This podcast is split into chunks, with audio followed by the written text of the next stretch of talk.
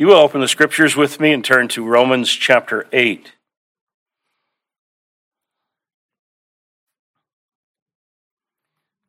Romans chapter 8.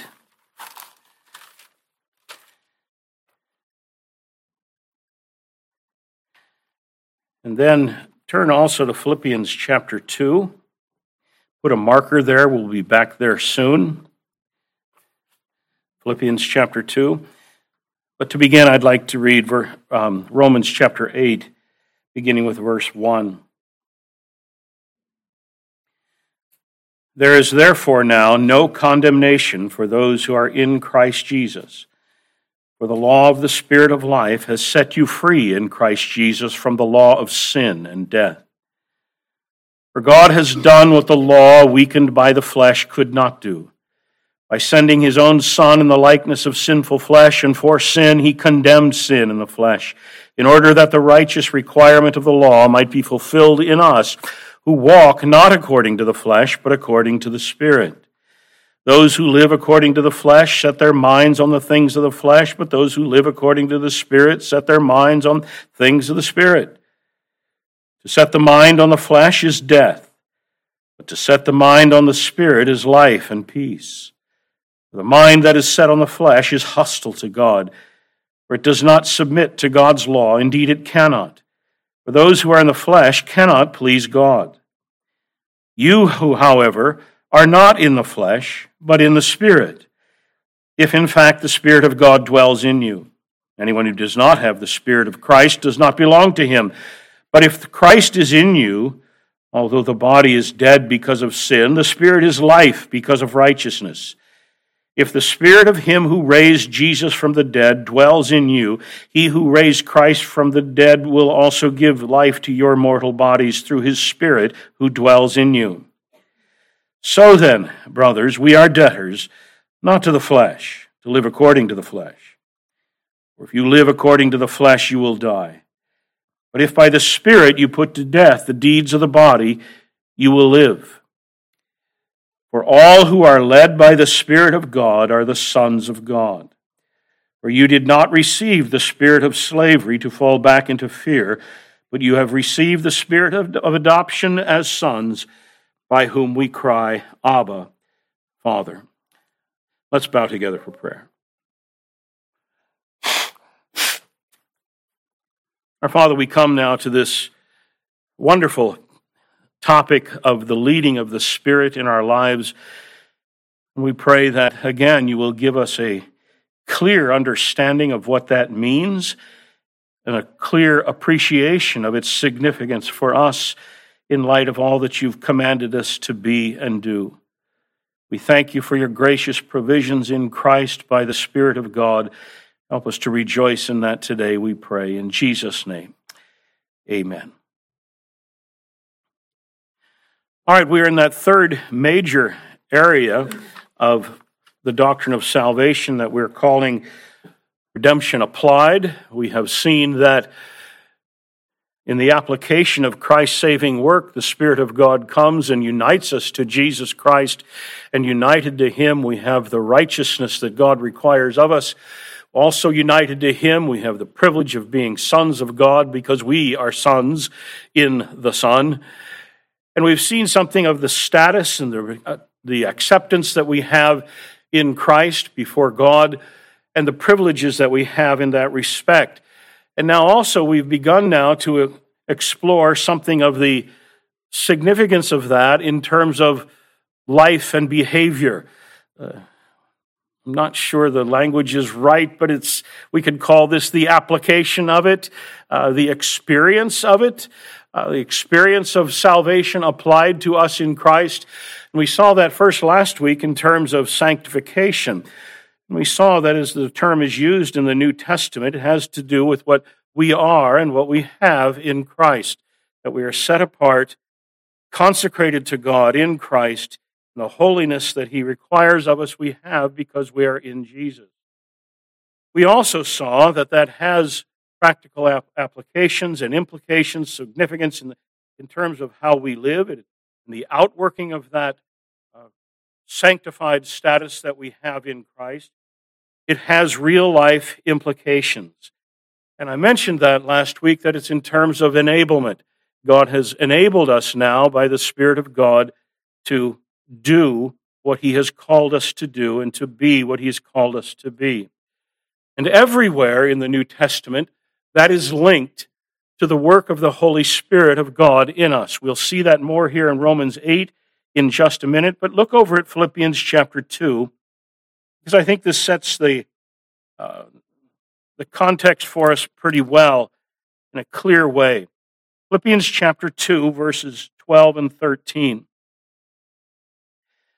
Therefore, my beloved, as you have always obeyed, so now, not only as in my presence, but much more in my absence, work out your own salvation with fear and trembling.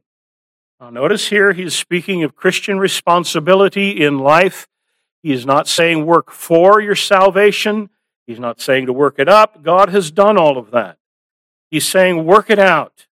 That is, this salvation that we have in Christ ought to be worked out in terms of practical Christian living and daily Christian experience. So notice the connection to verse 14 now, verse 15, I'm sorry, verse 13, 4, another explanatory conjunction. Work out your salvation. Why?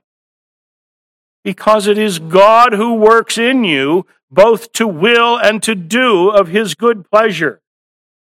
Now, he doesn't mention here specifically the, the explicitly the work of the Holy Spirit, clearly in the light of the rest of the New Testament. That is what is in view here. God, the Holy Spirit, is at work in us to will and to do of his good pleasure. And because he is at work in us to will and to do of his good pleasure, verse 12, work out your salvation. Notice your responsibility. Our responsibility to live godly before the Lord is grounded in the provision that we have here specifically stated as the work of the Spirit of God in us to will and to do of His good pleasure. He has come to us to change us, to transform us in such a way that He, he transforms our want to, even. So that now we have a new desire, a new bent, if you will, and our bent is now to serve God and to obey Him, imperfect as it is our bent now is different from what it was. We now, because of the work of God in us, want to do according to his good pleasure. This is God's work in us. And because of his work in us, verse 12 now, that's verse 13, but now verse 12, we are responsible to work out our salvation. Well, I think that says in a nutshell what we're going to see here in Romans chapter 8. Paul has a number of expressions here uh, to, with regard to the work of the Spirit in us, in the Spirit rather than in the flesh, and so on. But I want to focus on the one in verse 14, a, a, a, uh, an expression that is rarely understood, it seems. He describes this work of the Spirit of God in us in terms of his leading. Notice verse 14 again. All who are led by the Spirit of God are sons of God. And notice again, the context is that of our responsibility to live righteously before Him. Verse 12, we are debtors not to the flesh, to live according to the flesh, because, as He has explained, we're not in the flesh anymore.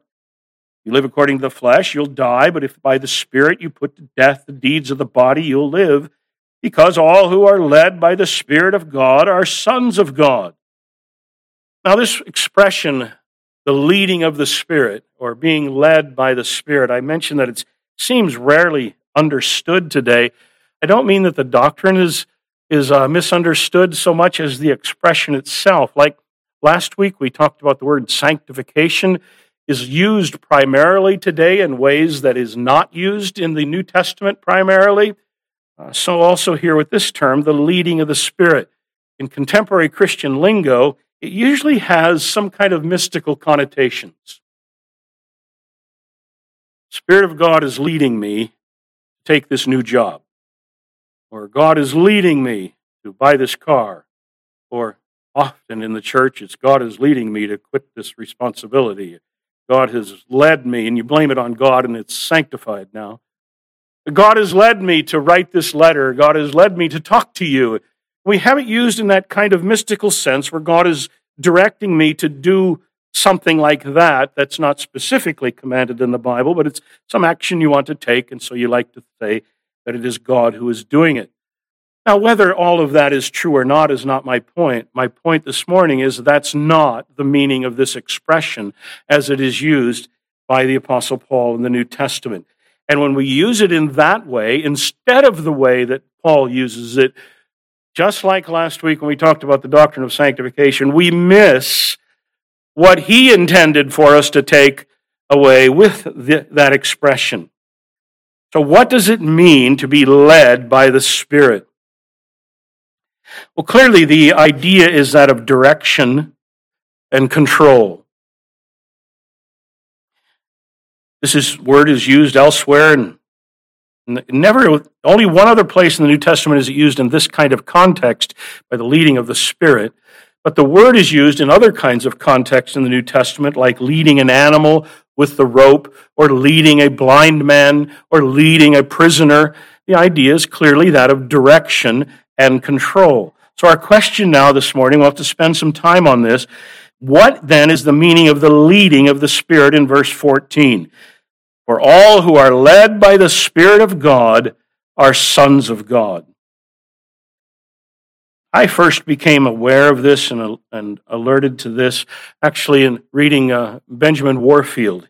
is a marvelous sermon on this subject. Um, and I've been greatly appreciative of it ever since.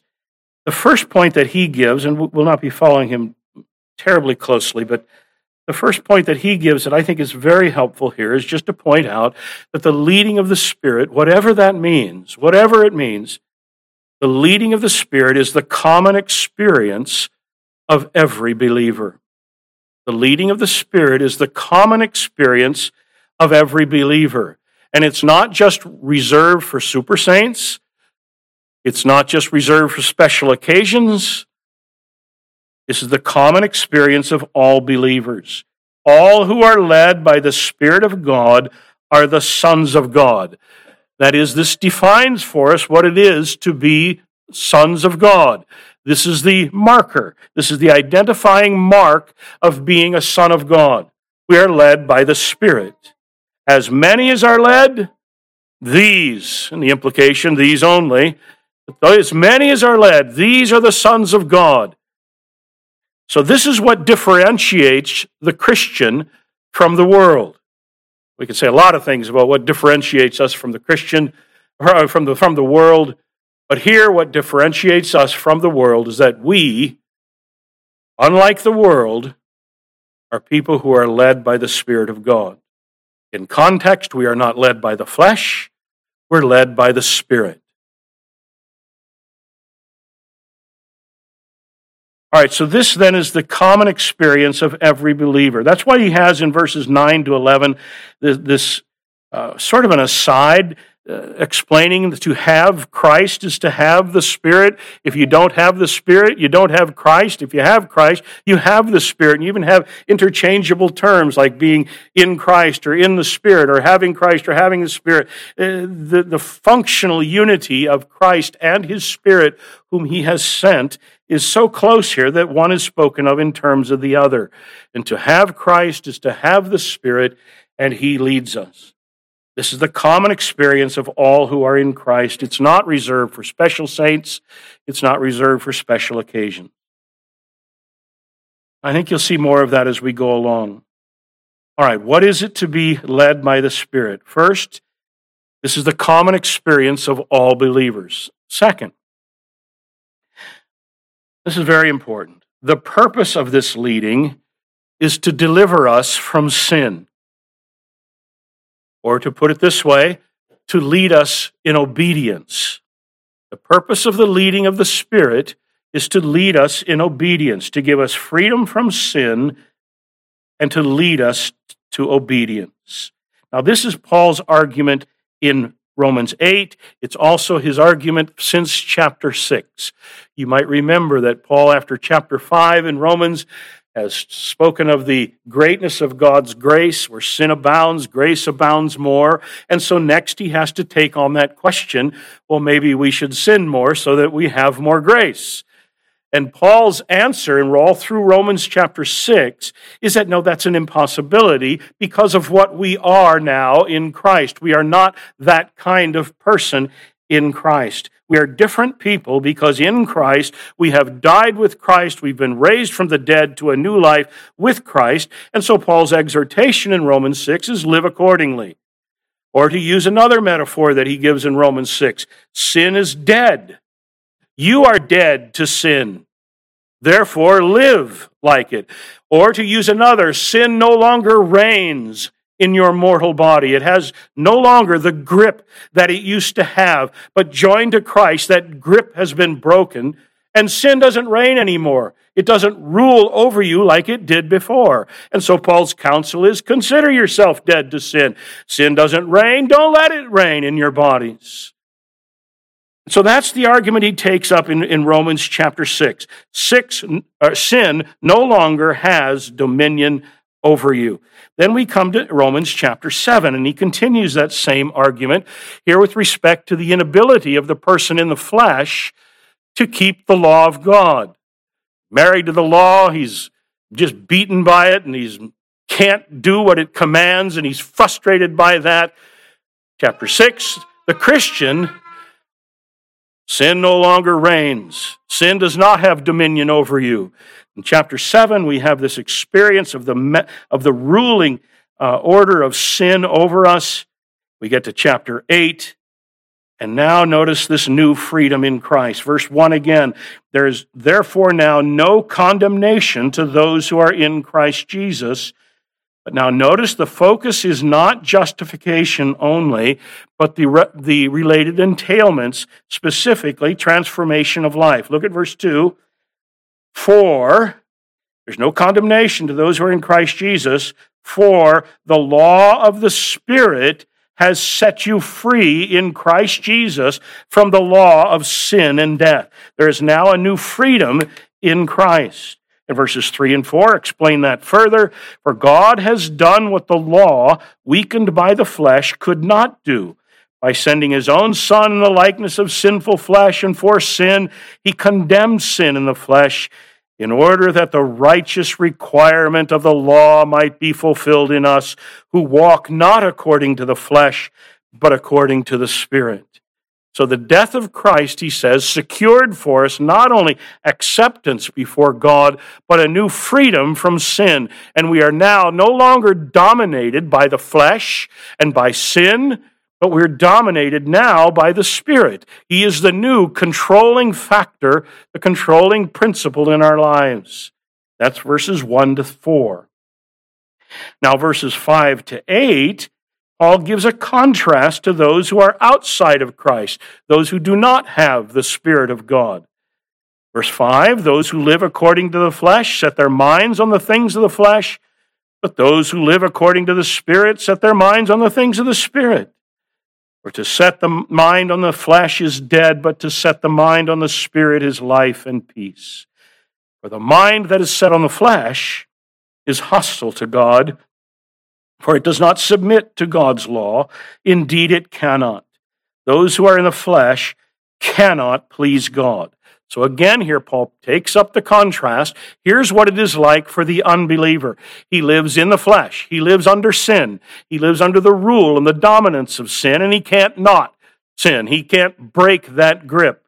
And this is the mark of all of those who are outside of Christ. There's no ability to break away from sin's grip and obey God. Notice that again, that verse 7 the mind that is set on the flesh, hostile to God, does not submit to God's law. Indeed, it cannot. And verse 8 those who are in the flesh cannot please God. Outside of Christ, dominated by sin and can't break the grip. This is one of those verses, by the way, that, and I just have to mention this as we go along. It's one of those verses that puts the lie to the contemporary notion of free will. The contemporary notion of free will, there's a sense in which you can divine, define free will and say we all have free will. Sure, certainly we do what we want to do. But the contemporary notion of free will is that we're somehow hanging in neutrality between good and evil, between God and Satan, God and sin, and we can do whichever. We're free to do whatever we want. Here's one of those passages that puts a lie to that. The mark of those outside of Christ, or here, outside of the Spirit, without the Spirit of God, cannot please God. They cannot obey. They're enslaved to sin. That's the mark of those outside of Christ. That's what he illustrated for us in chapter 7. So, the mark of those who are in the flesh is that they are under sin, ruled by it. And then verse 9 draws the contrast back to those who are in Christ. You, however, are not in the flesh, but in the Spirit. You've come under a new reign, a new rule. So we have two very different realms of existence in the flesh or in the Spirit. In the flesh, you're under the dominance of sin, under its grip and under its rule. In the Spirit, in Christ, we're under the dominance of the Spirit now. He reigns, He rules. And because He rules, sin no longer has dominion over us.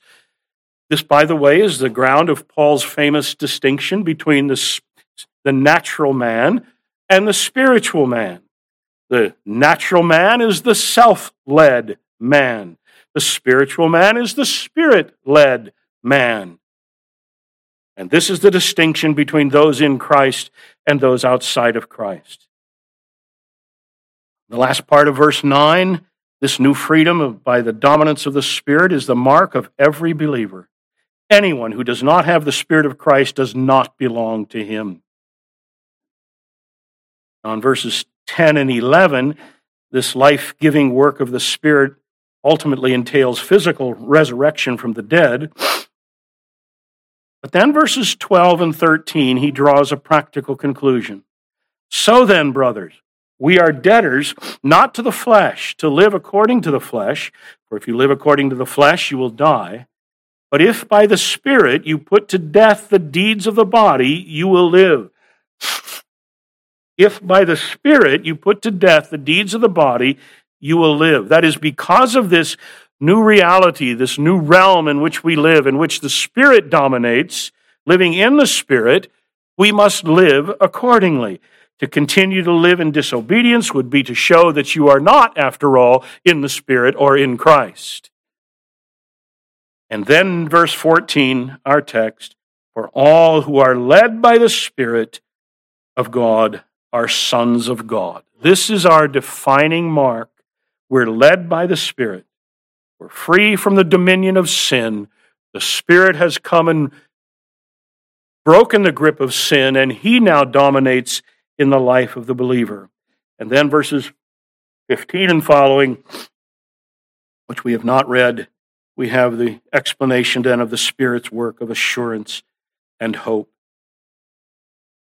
All right, all of that to show that the leading of the Spirit is defined in terms of God's accomplishing of practical godliness in us, freeing the child of God from sin, leading us to obedience and to godliness. This has been Paul's argument all the way from Romans 6 through chapter 8. We cannot continue in sin because we are in Christ and dominated by the Spirit living in sin is just not who we are anymore. We don't live any longer in that realm. Now, just for the sake of being thorough, let's look at Galatians chapter 5, and you'll see the only other time in the New Testament where this expression is used, being led of the Spirit. Galatians 5, verse 18.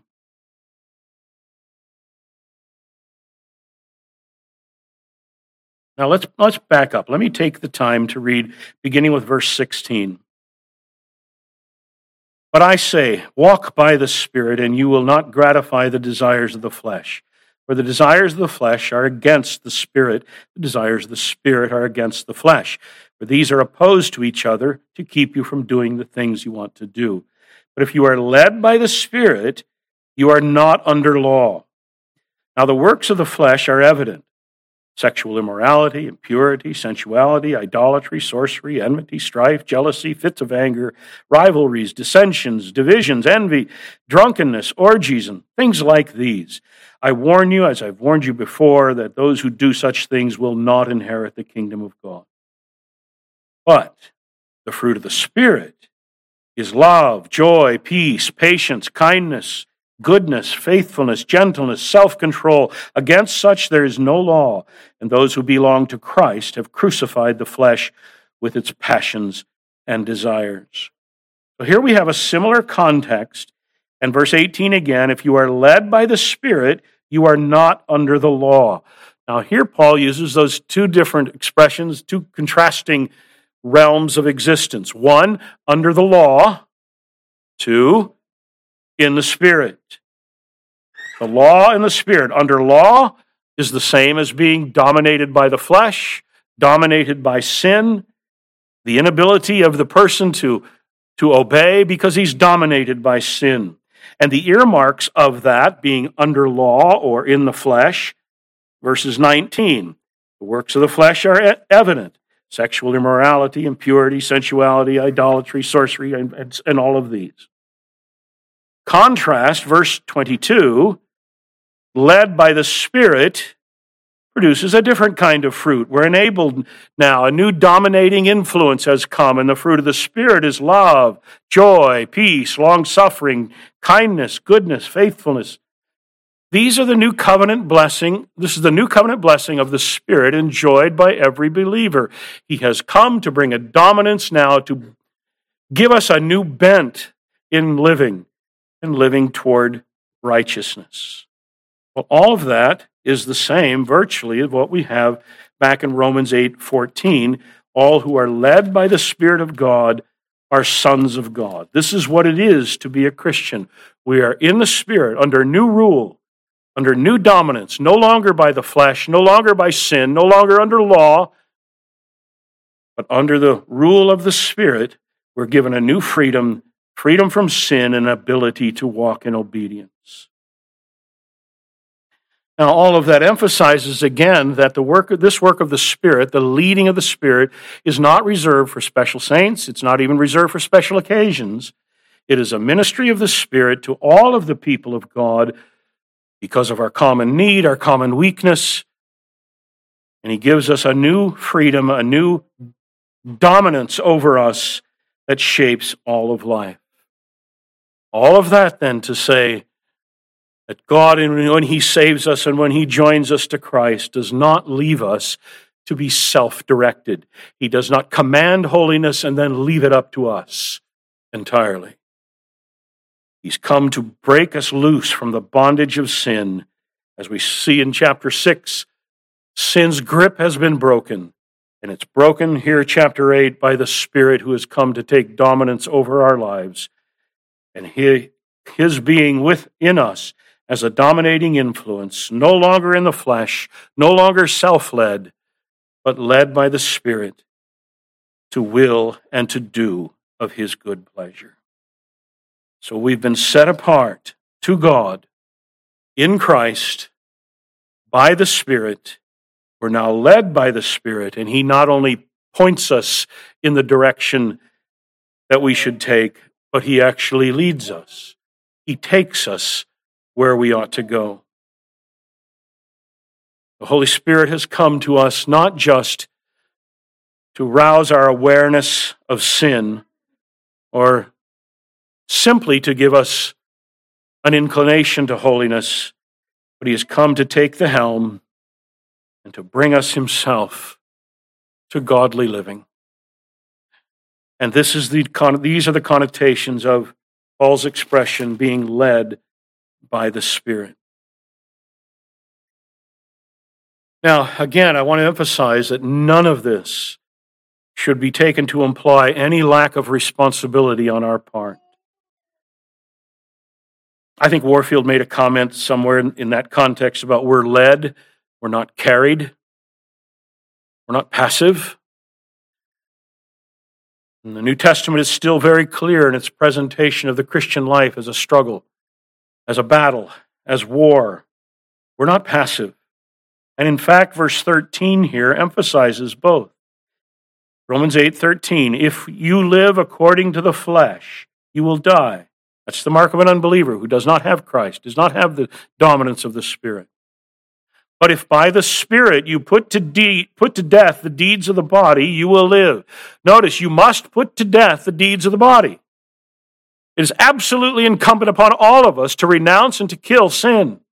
But notice what it says if by the Spirit you put to death the deeds of the body, the enablement has been given to us to crucify, to mortify sin.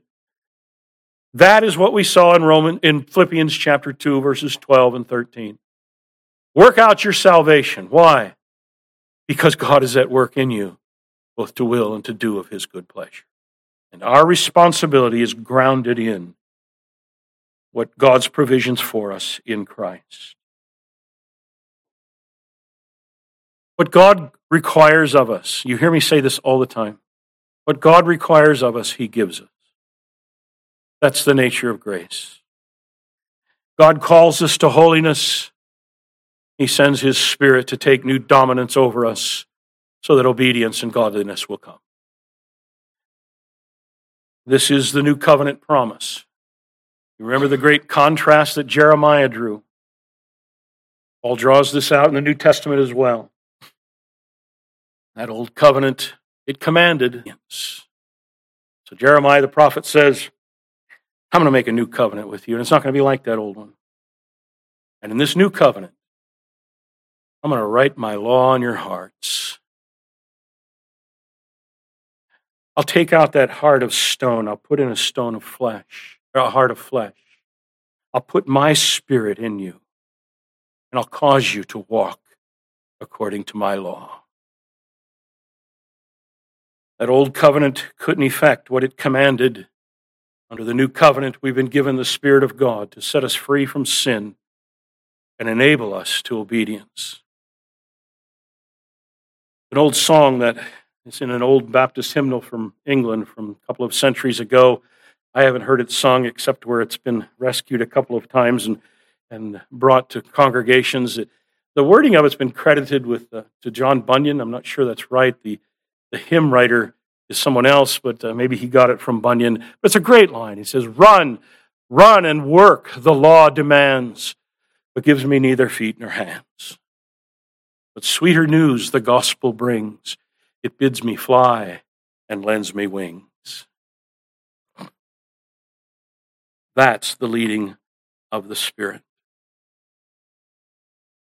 I think Arminianism on steroids, something like that, it's actually much worse than that. It's, it's pure naturalism. Uh, it's a pure work salvation. Pull yourself up by your bootstraps, you can do it, and, and that's it. Augustine published a prayer that he had prayed. In that prayer, he said, Lord, give what you command and command what you will. Give what you command and command what you will. Pelagius saw that and thought, oh, that's awful. Man is able to do everything he's responsible to do. And there was the conflict and the defining moment in the history of the church with regard to that doctrine.